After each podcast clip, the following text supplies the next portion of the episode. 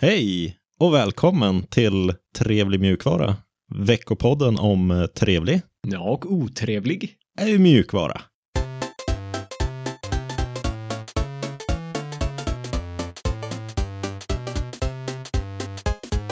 Mitt namn är Alex, det är mitt korta namn. Mitt långa namn är Alexander. Hallå Alexander.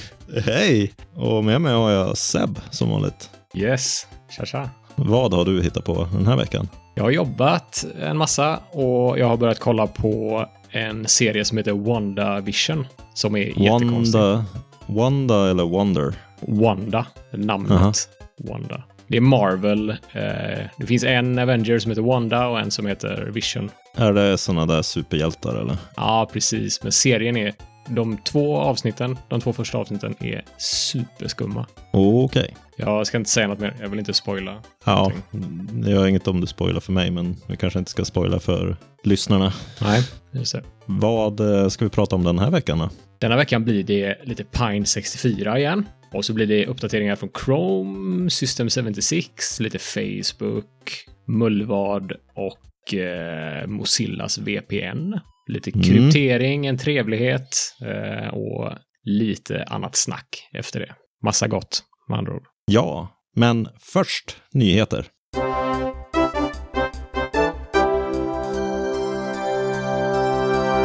Mm. Pine 64 och Chrome kommer vi djupdyka i och så är det en massa kortisar. Och vi börjar med Pine 64 som annonserar lite nyheter. De har en eh, Ja. januari-uppdatering de har släppt, va? Ja, det stämmer. Den här eh, posten skrev de ju den 15 januari, så det är ju inte eh, rykande färska eh, nyheter kanske. Nej. Men eh, Eh, Färskt nog, skulle jag säga. det tar ju, tar ju ungefär så här lång tid att läsa igenom dem där. Så att, eh, Ja, de är långa. Detaljerade. ja. Det är en herrans massa grejer som händer på alla möjliga fronter på Pine 64. Och eh, jag tänkte bara välja ett gäng av dem. Men först kanske förklara varför vi pratar så mycket om Pine 64. Varför tror du att vi gör det? Ja, men jag tycker det är för att de har bra produkter och de har bra kommunikation i sina kanaler. Eh, och vi Mm. råkar följa dem i Ja. våra kanaler. Eh, så vi exponeras för deras eh, nyheter. Men de är ju väldigt involverade i gemenskapen som vi också är involverade i. Så det är väl en stor anledning tror jag. Ja, och jag har ju en Pinephone och då följer jag dem ganska noga. Jag har även en Rock Pro 64 som driver lite tjänster lokalt här. Just det. Och eh, de är ju ett företag som inte är som andra företag. De eh, involverar ju gemenskapen väldigt mycket i sina beslut och i, sina, i sin utformning av nya produkter. Så det är ju ett väldigt trevligt sätt att utveckla hårdvara på och göra den tillgänglig till ett väldigt bra pris på saker och ting. Så det är väl kort och gott varför vi pratar en del om dem. De är ju trevliga. Just det. Det är de. De kanske pratar väldigt mycket om att jobba med gemenskapen, men det är ju handlingarna som är, väger lite tyngre och det, det har de ju i ryggen. Det har de ju bevisat att det är så det verkar funka Mm. på Pine 64. Bland annat nu senast så har de ju fått, eller de har inte fått det att fungera, men modemet i Pinephone har ju en eh, proprietär lösning, som en litet minioperativsystem som driver det modemet. Just det. Men någon eh, eller några andra har ju nyligen fått eh, Linux kärna 5.10 att f- fungera på det modemet. Och Pine 64 kan rättsligt inte sätta det som standard på modemet, men eh, de eh, retweetar och eh, tipsar om att det finns den möjligheten nu. Att, ja, det, är lite, det är lite tidigt i faserna, men nu kan man till exempel få open source drivrutiner till eh, modemet också.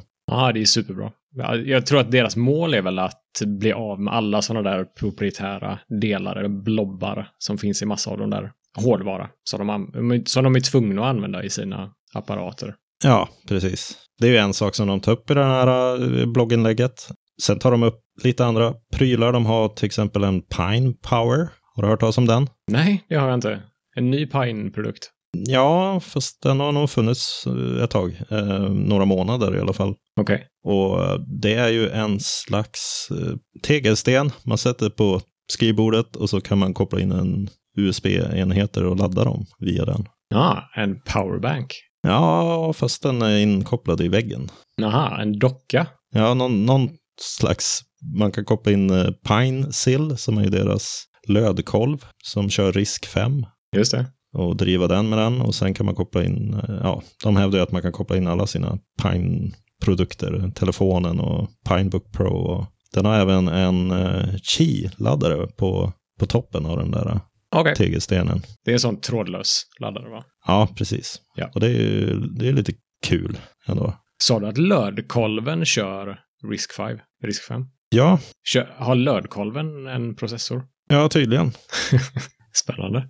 Ja, jag, jag vet inte vad det är, men det är väl för att styra saker och ting. Ah, okej. Eh, Ja, ja, ja, det är klart. Hur, temperatur och göra det exakt. Och jag, jag är ingen expert. Jag ska hålla mig borta från lödkolvar. Men Okej.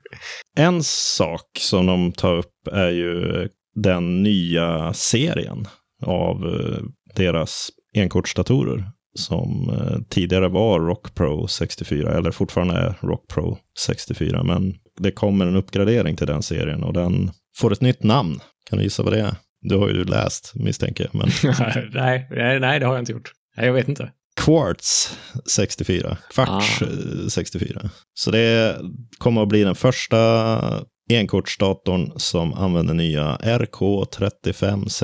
RK3566-chippet. Ja, jag har längtat. Jajamän. Och Det är en fyrkärnig 2 GHz-processor med ett gäng andra processorer i sig. Man får möjlighet att välja mellan 4 eller 8 GB ram. Den har PCI Express och en herrans massa funktioner. Det finns ingen bild på den än, för de håller fortfarande på att eh, klura ut lite saker med design. Okej. Så det blir spännande att följa. Men de skriver ju, och det här var ju i januari, i mitten av januari, så skrev de att det, det kommer att komma mer information eller en officiell release ganska snart. Mm. Så det ligger väl runt hörnet kanske. En annan grej som de tar upp är den här podcasten som de har börjat med. Som, eh, kan du gissa vad den heter? Pinecast. Oh, Gör det den var det? nära ändå. Nej. Okej. Pine Talk. Ja, okej. Det här är ju en missad eh, möjlighet, Ja. tycker jag. Ja, det, ja, det kanske. Nej, så det händer mycket på Pine 64-fronten. Nu tycker jag vi tar och eh, kikar vidare på vad Chrome har för sig. Ja, Chrome. Vad hände på Chrome-fronten? Jag har ju inte kört Chrome på ganska länge. Nej, det har inte jag heller. Kört Firefox nu ganska länge. Eh, och vi snackade ju om Firefox i förra veckan eh, och då snackade vi om supercookies. Kommer du ihåg det? Just det, det är sådana där eh, kakor som egentligen inte är kakor utan man använder andra cachningsteknologier för att spåra folk. Just det, och de är väldigt svåra att bli av med. Och eh, jag tänkte vi ska fortsätta cookie-snacket här, så jag hoppas att du inte är mätt på kakor riktigt än. Ja, Jag har ju nyårslöfte att inte äta kakor så att Ah, Okej. jag blir nog aldrig mätt på kakor. Nej, okej, bra. Ja, ja, då får du hålla i hatten. Det är mycket att gå igenom här, eh, så vi, eh, vi kör på. Ja, vad har du, vad har du kommit fram till? Google planerar att blockera alla tredjeparts-cookies 2022, så nästa år. Okej. Och det här är ju någonting som Firefox och Safari och flera andra webbläsare redan gör, som vi nämnde i förra avsnittet, bland annat. Ja, Och som ett exempel så blockerar Firefox ungefär 10 miljarder trackingförsök per dag. okej. Över eh, alla användare. Inte Över en alla- användare. Nej, precis, över alla användare. Ja, Men det okej. är ungefär eh, nästan 200 tracking cookies per användare per dag. Så det är enorma mängder. Ja, Och det låter ju ganska bra det här att Google planerar att blockera alla tredjeparts cookies 2022. Men som vi alla vet så tjänar Google jättemycket pengar på tracking och att visa reklam till eh, sin publik helt enkelt. ja, det är väl deras stora inkomstkälla. Ja, precis. Så det är ju självklart inte så enkelt. Så istället för tredjeparts-cookies så kommer Google introducera någonting som kallas för Federated Learning of Cohorts, eller flock, som jag kommer kalla det eh, i resten av nyheten här. Ja. FLOC, flock. Och det är en del av deras eh, önskemål och planer framöver för att försöka göra reklam på internet eh, bättre eh, och mer eh, respekterande för användarna. Och de har samlat allt, alla sina önskemål och planer i något som de kallar för The Privacy Sandbox, som är ett stort dokument med en massa saker. Och då är den här flock en del av eh, det dokumentet, en del av deras planer helt enkelt. Aha. Och det här AI-systemet, Flock, är ett system som är inbyggt i Chrome, i webbläsaren, Ja. och analyserar din surftrafik. Och baserat på den datan den samlar så lägger den dig i en grupp, eller i en kohort. Mhm. Vad är ett svenskt eh, ord för cohort? Det är kohort. På svenska också. Ja, precis. En kohort. En kohort. Ja. Jag är osäker på hur det eh, uttalas. Ska vi fråga Google hur det uttalas? Gör det. Kohort. Kohort. Hörde du det? Jag hörde. Kohort. Ja, Jag då tror vet jag, Tack. jag tror jag gissade rätt där från början. Ja. Så den placerar dig alltså i en sån här kohort tillsammans med personer med eh, liknande intressen, beteendemönster, Ja.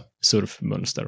Mm. Så att annonsörerna sedan kan visa sin annons för den bästa gruppen, så att säga. Så de vill ju vara väldigt specifika med vem de visar annonserna för, för att de ska få så bra, ja, vad heter det, click-through rating kanske? De ska tjäna så mycket Ja. pengar som möjligt per eh, klick på annonsen. Just det. Så det är alltså ingen individuell eller individualiserad spårning eller profilering som det är idag. Så idag Nej. så finns det ju jättemånga aktörer som samlar den här datan med hjälp av de här tredjepartscookiesarna. Så din information sp- sprids som konfetti ut till... Just Eh, man har ingen aning om vem som tar emot den här datan. Och med flock så samlas all den här informationen hos Google istället. Jaha. Och det låter ju såklart som någonting Google vill och tycker om. Ja. Och vi har ett citat från Camille Basbas. Vet du vem Camille Basbas är? Nej. Nej. Jag Han har ingen är aning faktiskt. kommunikationsdirektör på DuckDuckGo. Jaha. Och han säger “Since Flock uses your browsing history to assign you to interest-based cohorts, the end result is akin to a super tracker that is present on even more websites than Google Analytics.” Okej. För det följer med webbläsaren på ett annat sätt. Precis. Och man kommer inte undan det riktigt. Eh, tidigare så har du kanske kunnat bara besöka sajter som inte har tredjeparts-cookies och då har man kunnat komma undan det på det viset. Ja. Men nu så fort man använder Chrome så samlar den din webbläsarhistorik och lägger dig i en av de här grupperna ändå. Jaha. Det, varför hamnar inte det här på otrevlighetssegmentet? ja, nej, det är en bra fråga. Det är... Tycker du att det är en eh, otrevlighet? Det kan nog jag tycka också. Ja. Eh, de kommer börja testa Flock i mars i år. Jaha. Så de Nej, Okej. De kommer att introducera det eh, gradvis och testa. Så jag antar att man kommer höra mer om det här framöver. Ja. Och ja, nej, jag kan hålla med. Jag tycker att det, är, det låter lite läskigt. Jag gillar ju i och för sig inte att eh, datan sprids till jättemånga parter. Men det kanske är bättre än att en part har all data. Jag vet inte. Pest eller kolera. Mm. Har lyssnarna någon åsikt om det där? Det har varit intressant att veta. Vad är bäst? Eller är det, är det pesten eller kolera? Ja, precis. Ja, men det är ju så att både Facebook och Google har otroligt kraftfulla informationssamlingsapparater som är spridda över hela nätet. Mm. Och Facebooks spårningskod till exempel körs på över 8 miljoner sajter.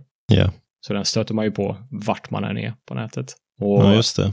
över en miljard människor använder Googles största tjänster varje månad. Mm. Det är ju så att eh, det är lättare att få bra träffsäkerhet på reklam med mer data. Så de som vill sälja reklam eller visa reklam på nätet eh, kommer ju vilja anställa den som har mest data. Och det är ju de här megaföretagen som har mest data. Så då kan man ju fråga sig, kommer den här förändringen göra att det spenderas mer eller mindre pengar på Googles reklamtjänster? Ja, det, an, deras mål är väl att de ska tjäna pengar på det här. Ja, precis. De gör ju knappast det här för att eh, öka integriteten eller sekretessen eller att de värnar om, om de delarna. Ja, det säger de ju är anledningen. Nej, Det är ju hela, eh, hela mission statement för den här privacy sandbox som jag nämnde innan. är ju att de vill öka integriteten och säkerheten på nätet. Så är det. Ja, ja, det är ju eh, tveksamt på den. Ja, Det känns som de sätter ett fint namn på det hela. ja, verkligen. Kan man inte konvertera den här live till en otrevlighet? Göra en, en retroaktiv... eh, ja, Ja, men det kan vi göra. Jag kan köra otrevlighetsgingen här mitt i. Okej, ja, gör det, gör det. Yes. Chrome och Google. Ja, nu fick man lite otrevlig känsla faktiskt. Otrevlig stämning blev det nu. Ja, ska vi eh, kika på vad mer som har hänt i veckan? Lite kort. Ja, det gör vi. Lite roligare saker nu. Ja, System 76 har ett nytt tangentbord på G. Har du hört talas om det här? ja vi har väl pratat om det här. Ja, det har vi gjort. Jag har nämnt det i förbifarten i podden innan. Ja, är det ännu mer på G nu? Eller? Ja, det är ännu mer på G. Ja, Ja, det var K- eh, Christer på eh, vår telegramkanal som eh, länkade en eh, tweet från Jeremy Soller som jobbar med Pop OS på System 76 och uppenbarligen med det här tangentbordet då också. ja, Och det är ett tangentbord där de försöker att tänka om hur layouten på ett tangentbord ska se ut. Och det har varit i planerings eller designstadiet sedan i mars förra året. Eller det var första gången jag hörde om det eh, i alla fall. mm. Och det är ju lite annorlunda layout. De har ju postat lite bilder på hur det ser ut och det är bland annat en delad space-tangent. just det. Det har man ju sett eh, tidigare kanske om man är tangentbordsentusiast. Ja, det tror jag nog. Men eh, ett annat mål de har är att man ska använda tummarna mer och lillfingrarna mindre. Ja, Så just nu sitter man med lillfingrarna på Ctrl Shift, eh, de typen av knapparna. Men har de försökt flytta in dem så man ska trycka med tummarna istället och det ska vara mer ergonomiskt, säger de. ja, Och de har tre olika knappstorlekar totalt på tangentbordet. Så på mitt tangentbord så har jag nog säkert sex, sju olika storlekar på knapparna. Nu har de tre olika knappstorlekar, så det ska bli lättare att byta tangenter helt enkelt. ja okej. De håller också på att utveckla mjukvara för att konfigurera tangentbordet. Är det öppen källkod? Yes, Det är ju trevligt. absolut. Det är det. Och öppen hårdvaran är också öppen källkod, så att säga. Ja, Eh, Lite fler features är en integrerad docka. Så det är en USB-C-sladd för att koppla in tangentbordet och sen finns det två USB-C-portar man kan använda och två USB-A-portar. Så fyra stycken USB-portar.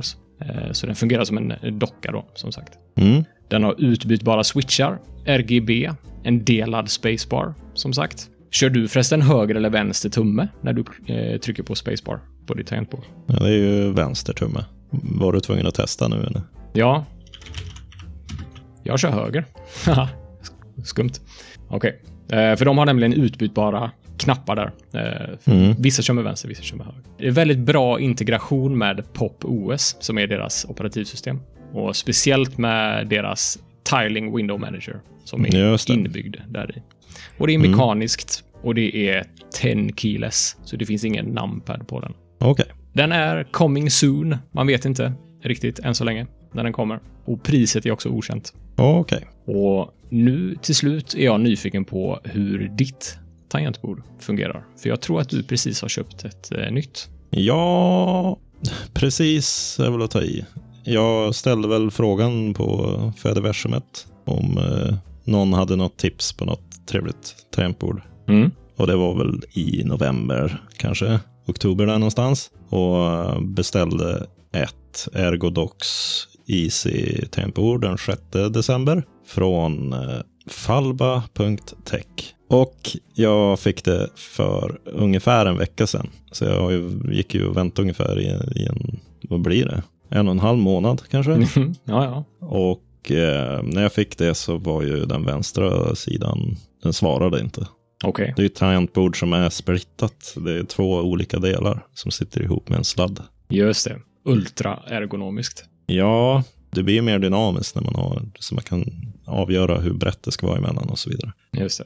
Var det bara att koppla in och börja klicka runt? Det, det ska det vara, men i mitt fall så var den ju trasig. Så då fick jag skicka tillbaka den och väntar fortfarande på att det ska repareras. Ja, tråkigt. Ja, Ja, du får återkomma mer med det sen tycker jag.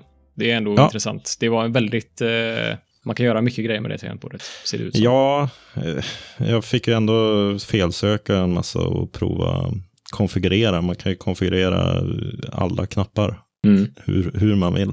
Det är ju extremt gott om man vill ha en massa specialare så går det. Just Bra. det. Ja. Nog om tangentbord. Ja, Element är inte längre blockad. ja Goda nyheter. Det snackade vi ju om i förra avsnittet. precis. Den 30 januari så gick Element ut och sa att de hade blivit borttagna från App Store. Och eh, den 31 så gick de ut och sa att det var fixat efter att någon eh, Google WP hade ringt upp dem och förklarat att det var ja, någon som hade rapporterat dem för att det fanns stötande material på, i appen. Okej. Men det är ju egentligen i Matrix. Ja, precis. Kan ju inte element ro för. Nej, så ja, den låg väl nere lite över en dag. Kul att den är tillbaka, bra att det ordnar sig. Ja. Och om man vill testa element så finns det ett ypperligt eh, chattrum som heter Trevlig mjukvara. Som man Just hittar det. länken till i avsnittsbeskrivningen. Jajamän. Facebook går till RSS. Eller hur ska man tolka den här titeln? Hörru? Ja, den är lite kryptisk kanske. Ja. Eh, Det är ju inte de själva som har gjort någonting, utan det är en snubbe, en användare på Fostodons Mastodon-instans, som på något sätt har federerat med mig, som Ja, heter ja, Yshal Sager, som har startat ett open source-projekt för att göra Facebook-profiler, sidor och grupper till RSS-feeds. jaha, okej. Så det här är ju ett sätt att följa saker på Facebook utan att faktiskt vara på Facebook. Aha, men då måste det vara publika saker som alla får läsa då. Det eh, ja, eh, intressant eh, tanke. Den använder faktiskt ditt Facebook-konto för att hämta data. Aha. Men om man inte har något konto, då, då blir det tufft. Då kan man inte använda eh, den här tjänsten. Nej. Så den här tjänsten har ju också stöd för privata Facebook-profiler, sidor och grupper. Då. Så Ah. det är st- styrkan i det här nya projektet. Då.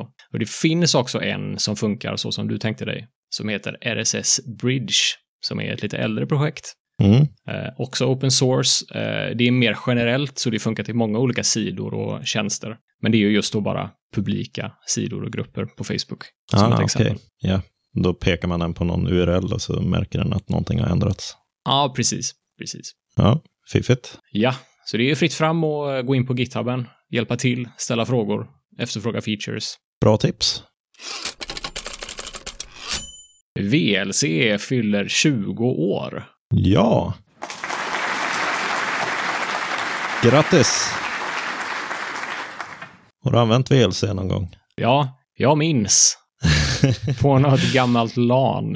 för Ja. länge, länge sedan när någon introducerade mig till VLC för första gången. Jag körde nog Windows Media, eller vad heter det? Media Player Classic tidigare. Tyckte det var superhäftigt. ja. Det var Men den där som man var tvungen att installera med massa kodex och Nero och kodex och vad Just de det. hette. Exakt. Alla som körde vanliga Media Player var eh, plebs.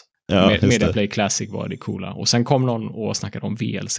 Mm. Och sen dess har jag ju knappt använt någon annan videouppspelare. Ett bra exempel på när en eh, app slår igenom utan att ha ett bra namn eller en bra ikon. ja, verkligen. För namnet, om vi börjar med det, vad betyder Ja. det ens? Video LAN Client, vill jag minnas. Ja, den har ju video i namnet i alla fall. Ja, men LAN? Ja, men det var väl att man skulle kunna streama video f- på LAN eller något. Ja, Var det inte så? ja det gjorde man ju. Ja, okej. Och så en eh, trafikkon. Som ikon, ja. Ja. Eh, ja. ja, det är jättekonstigt. Men det är ju en superprodukt. ja, den har haft en, en viktig roll genom åren. Inte lika viktig de senaste åren. Jag tror inte ens jag har VLC längre installerat på min dator faktiskt. Alltså, nej. Har du det? Eh, nej, nu kör jag MPV faktiskt. Ja, som just är det. en ännu mer lightweight klient. Ja, det är ju i princip ett videofönster bara. Ja, precis. Ja, Ja, men vi säger grattis till VLC. Mullvad VPN uppgraderar. Ja, Vad då för någonting? de uppgraderar OpenVPN till eh, 2.5, version 2.5 på alla sina OpenVPN-reläer. Jaha, Jag följer ju inte OpenVPN riktigt. Jag är mer en eh, WireGuard-fantast. Ja, nej, jag kan inte säga att jag följer OpenVPN heller. Det de skriver är att det är förbättrad säkerhet. De har lagt till en ny krypteringsteknik i och med denna uppgraderingen. Så att de har Ja. gjort eh, lite andra förändringar också samtidigt. Och den här nya krypteringstekniken heter Shasha 20-poly1305. Är det något du är Ah, bekant med? den gamla goingen. ja, jag tror att det är en ny going faktiskt. Ja. Men det är samma krypteringsteknik som deras WireGuard Relär använder i alla fall. Ah, Okej. Ja. Och de har samtidigt tagit bort en gammal krypteringsteknik som användes som fallback tidigare, som heter Blowfish. Och det kanske man har hört talas om. Det är en sån klassisk krypteringsteknik. ja, den har jag hört talas om. De säger att det blir potentiellt snabbare VPN efter uppgraderingen. Och det här kan man testa i deras kommande beta. Eh, beta för klienten då, som man har på sin dator. Och den kommer finnas tillgänglig på deras hemsida när den släpps. Det är lite oklart fortfarande när den kommer ut. Ja, Nackdelen här är att klienter med OpenVPN 2.4 inte kommer kunna använda OpenVPN-reläerna via Mullvad. För de är inte kompatibla med varandra. okej. Ja, då får man hålla utkik. Ja, precis. Slutar det funka så får man uppgradera. Jeff Bezos lämnar vd-posten på Amazon. Ja, hur länge har han hållit på med den där? Kan du gissa? Vet inte, tills han blev världens rikaste människa. Ja, ja men när började det? Nej, jag, jag, jag har ingen aning. Tio år? Jag vet inte. Eh, Han säger, ja, runt 27 år sedan började den här Okej. resan. Och det var när de sålde böcker då, till en början. Ja, det var väl där det började. Ja, Han har ju haft en, en stor roll att spela i formandet av eh, åtminstone e-böcker och monopolfasoner.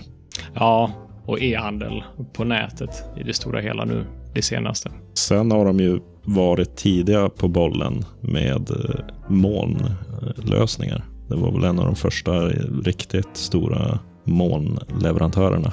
Just det, deras AVS, Amazon Web Services. Ja. ja, det blir ju intressant att se vad de tar för riktning nu när han lämnar. En trevligare, kanske? Ja, får hoppas. Ja, det gör vi. Mozilla VPN i Tyskland och Frankrike. Är det släppt där nu? Nej, det är det inte. Inte riktigt än. Det är första kvartalet eh, detta året så kommer det komma till Tyskland och Frankrike. Okej, så de har till mm, sista mars på sig. Så är det nog kanske, ja. Precis, Ja. det blir det. Exakt. Och det är ju den här VPN-tjänsten som Mozilla har lanserat som baseras, eller som har Mullvads servrar i bakgrunden. Ja, Och den har ju tidigare, eller just idag, är den tillgänglig i USA, Storbritannien, Kanada, Nya Zeeland, Singapore och Malaysia. mm. Och med det här släppet i Tyskland och Frankrike så blir det eh, den första introduktionen till EU-länderna helt enkelt för Mozilla VPN. ja, Det började som ett plugin till Firefox från början, men nu är det en, eh, en egen standalone klient så att säga som finns till Windows, Mac OX, Mac OS, Linux, Android och iOS. Så det är många olika devices. ja, bra. Det finns en väntlista man kan skriva upp sig på om det inte finns i ens land. Så för Okej. oss svenskar så kan man skriva upp sig på den listan och så blir man meddelad när det är dags, när det släpps här. Och det är ju den första helt kommersiella produkten från Mozilla sedan deras nya affärsstrategi förra året. Just det. Vi snackade ju ganska mycket om att de sparkade massa Mozilla-anställda och gjorde någon slags helomvändning där eh, med hur de tänker med intäkter Ja, de får ju göra så i princip för att överleva. De kan ju inte lita på att de får pengar från sökmotorer resten av, av sitt liv. Eller hur Nej. man nu ska... Precis, och speciellt när den sökmotorn är en av deras konkurrenter inom webbläsare, som är deras största produkt. Ja, Det känns väldigt konstigt. Ja, nej. Så jag hoppas det går vägen för dem och att de fortsätter att fokusera på Firefox också. Ja, jag håller med till 100 procent. Varför skulle man välja den, det här VPNet framför Mullvad om man bor i Sverige? Eller någon annanstans för den delen. Jag vet inte, det är väl... Ja, om man vill stötta Mozilla lite, antar jag. Det är en jättebra poäng faktiskt. Eller, man känner ju igen Mozilla, men kanske inte Mullvad. Nej, just det. precis. Nu känns det ju bra att Mullvad är ett svenskt Göteborgsföretag dessutom. Ja, Eh, precis. Så det ger ju någon slags trygghet. Men alla bor ju inte i Göteborg. Nej. Så, men just det här med att stötta Mozilla, det är en jättebra poäng. Det kan nästan vara, kan nästan vara värt det då, på något sätt. Mm, det är väl samma pris, eller? Det är samma pris, precis. Ja, ja jag hoppas det, det löser sig för dem. Ja, jag med. Ska vi ta och kika på något eh, lite otrevligt kanske? Ja, vi får nog göra det. EU E attackerar kryptering. Ja, Samuel i Matrix-kanalen tyckte att vi kunde ta upp lite mer teknikpolitik och eh, länkade till ett eh, öppet brev från eh, Proton Mail, Threema, Tresorit och Tutanota. Vilka av dem känner du igen? Vänta nu, säg dem igen. Proton Mail, Threema, Tresorit, Tutanota. Protonmail och Tutanota känner jag igen. Va? Ja, Vad gör de då? De sista nu? det är gratis krypterad e-post. Det, det stämmer. Och sen är det ett företag som pysslar med krypterad fildelning och en eh, av dem som pysslar med krypterad chatt. Och Proton Mail känner vi alla till, tror jag. Mm. Också krypterad e-post och eh, diverse andra tjänster. Ja, och de har ju gått ut med ett öppet brev för att eh, uppmärksamma om eh, att EU har haft något råd som tagit fram ett dokument som heter Security through encryption and security despite encryption. Okej. Det var ju ett EU-råd som gick eh, samman och diskuterade lite saker och producerade det här dokumentet den 14 december förra året. För att man själv vill kunna avlyssna. Eller vad är... Ja, målet är att eh, myndigheter, polismyndigheter och säkerhetsmyndigheter och, och sådana ska kunna öppna mm, krypterade meddelanden. Okej. S- Det har inte gått igenom någon lag än, men man vill försöka få till någon slags lag som gör det möjligt att ja, komma åt krypteringar. Mm.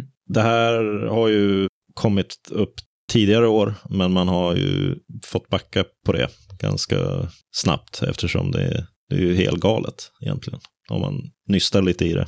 Jo, man får ju vara väldigt säker på att de inte använder det till fel ändamål. Eh, om något sånt här ska bli lagligt. Och frågan är ju hur man ska kunna vara så säker på det. Då är Ja, det nog nästan bättre att det får förbli krypterat, kan jag tycka. ja, man har ju försökt att eh, maskera det här lite med lite snyggare formuleringar. Istället för att skriva att man ska förbjuda kryptering eller eh, fixa bakdörrar till kryptering. Det, Mm. det nämns inte sådana uppenbara attacker på kryptering, utan, men i praktiken kommer det att bli så. Ja, det är klart. Det finns ju inget, an- eh, ingen annan väg runt det. Så eh, ja, Proton Mail och de där andra tre, de har ju gått ihop och skrivit ett öppet brev. Och några bra saker man skriver där är ju bland annat att kryptering är svartvitt, eller absolut. Antingen är det krypterat eller så är det inte det. Ja. Folks sekretess och integritet bibehålls, eller så bibehålls den inte. Det, det finns ingen mellanläge. Och så skriver man att eh, det här absolut inte rimmar med övriga signaler från EU, särskilt när det kommer till GDPR som värnar om eh, folks data och sekretess. Och det finns även lite bitar om kryptering där i också. Just det. Nej, det låter ju konstigt. Det hoppas vi att våra delegater eh, röstar mot. Ja, så kan vi inte ha det, tycker jag. Alternativet som brukar tas upp är väl om, om man ska välja säkerhet eller sekretess. Det är det de brukar försöka sälja in det här som. De som vill eh, ta bort kryptering. Men eh, med det följer en massa andra problem då. Om man inte kan kryptera data. Då blir det ju fritt fram för andra att eh, utnyttja det. Ja, det känns som en väldigt vansklig, en hal backe, så att säga. Ja, man eh, skriver ju i brevet här att man väljer ju inte mellan sekretess och säkerhet, utan man väljer mellan kryptering eller ingen säkerhet. Mm. Och problemet med, väljer man att gå vidare med det här så kommer ju de som eh, är kriminella av sig att hitta andra metoder. Och så kommer alla 500 miljoner eller vad det nu är som bor i EU att eh, utsättas för ett klimat där man inte kan kryptera sin data. Ja, precis. Ja, men så är det alltid. Men det är ju svårt också. Jag menar, så kan man ju säga hela tiden. De kriminella kommer hitta andra sätt att göra saker på, så det är ingen idé att ens eh, fighta mot dem. Ja, men de kommer ju att utnyttja det här också. Om det görs hål i kryptering. De kriminella kommer utnyttja det. menar du? Ja, Jag antar att det är nycklar som delas med myndigheter. Så Ja, att bara alltså- rätt personer så att säga kan bryta krypteringen. då får man ju ändra hur det systemet fungerar för att få in en tredje nyckel som vem som helst kan hålla i. Jag vet inte. Ja, precis. Absolut. Nej, det är som de säger. Antingen är det krypterat eller så är det inte krypterat. Just det. Mm, nej, det var lite otrevligt. Ska vi ta och titta på något lite trevligare kanske? Ja, har du något eh, gött, någon god trevlighet till oss? Ja, riktigt snabben har jag faktiskt. Härligt. För oss som kör webcam.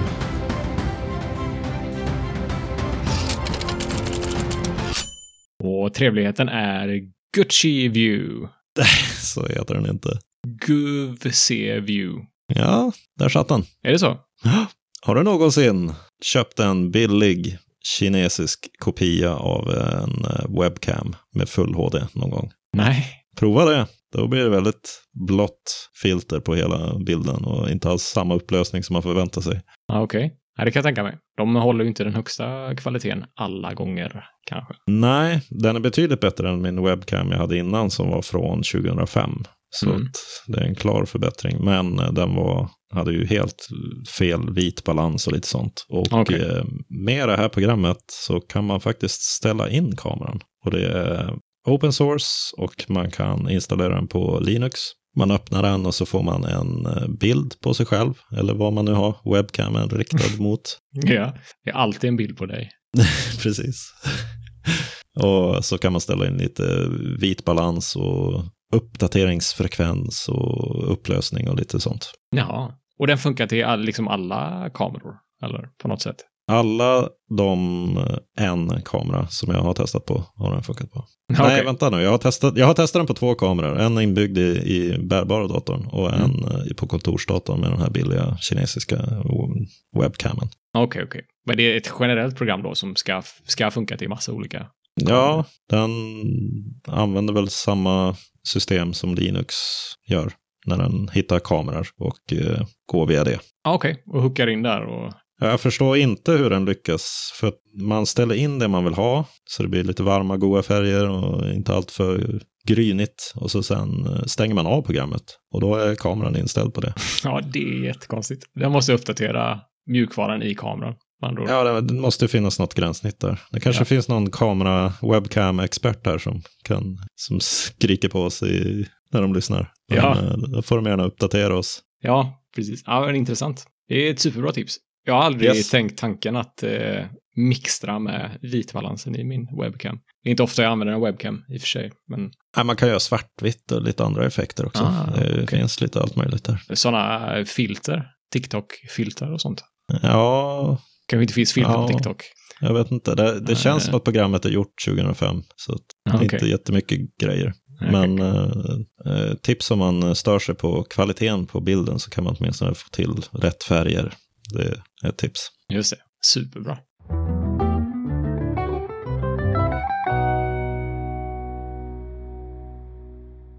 Ja, då var det dags att ta en titt på våra utmaningar. Eller mer specifikt Alex Pinephone. Supersnabb uppdatering. Ja, Jag har dammat av den och eh, installerat KDE Community Edition på den. okej. Och eh, fått igång Telegram, fått igång Matrix. Den har riktigt bra batteritid och den har återansluter när man väcker den. Det är massa problem som är lösta sedan jag använde telefonen sist. Så att det, det här båda gott. Ja, vad härligt. Det händer grejer. Man Jajamän. Mm. Så jag, ja, jag ska nog sikta in mig på något andra kvartalet där och köra en vecka med Pinephone. ja, det är riktigt spännande. Mm. Mm. Nu är det dags att blicka inåt igen. Just det. Vad har vi haft som har hänt denna veckan i trevlig mjukvara-universumet? Ja, vi eh, länkar ju till Matrix-kanalen i avsnittsbeskrivningarna. Och eh, det var någon som hade problem med att komma in där. Men vi fick aldrig riktigt svar på om det var problem eller inte. Så om ni har problem med Matrix-kanallänken får ni jättegärna hojta till. Det ska finnas ett annat sätt att länka till. Det var någon eh, vänlig användare där som eh, svarade med en annan sorts länk. Så eventuellt kan vi ju byta till den länken då. Ja. Annars så har vi fått ett tips från Jon Arvid på Mastodon om federerat ljud som vi snackade om i förra avsnittet. Just det, om det fanns något podcastaktigt i Fediversumet. Precis, och han tipsade om Funk Whale Mm, som är en federerad tjänst för ljud. den såg ju väldigt eh, trevlig ut. Den får vi titta närmare på. Ja, verkligen. Det måste vi göra. Det måste vi eh, utforska. Vi har ju länge velat flytta från vår podcast-host för att det är det s- nästan alla våra utgifter eh, är vår podcast-host i princip. Så hade man Ja. kunnat komma undan billigare där så hade det varit superbra. Och ja, det finns många andra fördelar med ett federerat alternativ också, såklart. Ja, vore kul att hitta något trevligare som funkar. Ja, men det kommer vi komma tillbaka med, kanske som en trevlighet i ett kommande avsnitt, hoppas jag på. Ja, sen eh, snappar vi upp lite grejer i Matrix-kanalen också. Ja, precis. Ja, det är lite liv där. Folk som eh, skriver, Mm, folk som hittar dit. Det var ju någon som ville skaffa någonting som man använder för att komma åt sin dator hemma utan att öppna portar i routern. Och eh, ja, det är väl något i stil med TeamViewer som är trevligt. Öppen källkod och så vidare. Just det, och det kom något förslag där på någonting, va? Ja, remotely.one och den får vi kika närmare på. Den såg ju faktiskt intressant ut. Ja, Bra tips, det var Peter, tror jag. Nej, inte. det var eh, Sudo Pearl som delade med sig av det tipset. Ja, det var Peter som efterfrågade. Ja. Precis. Toppen! Avslutar jag alltid med. Ja, det är bra. Ett bra ord. Det var allt trevlig Och otrevlig. mjukvara vi hade för denna veckan. Hör gärna av er till kontakt snabel a trevligmjukvara.se. Och vi finns på YouTube, Twitter, Telegram, Mastodon, Matrix, GitHub och på LibraPay om man vill stötta oss lite monetärt. Ja, Då eh, hörs vi nästa vecka. Trevlig mjukvara på er! trevlig mjukvara.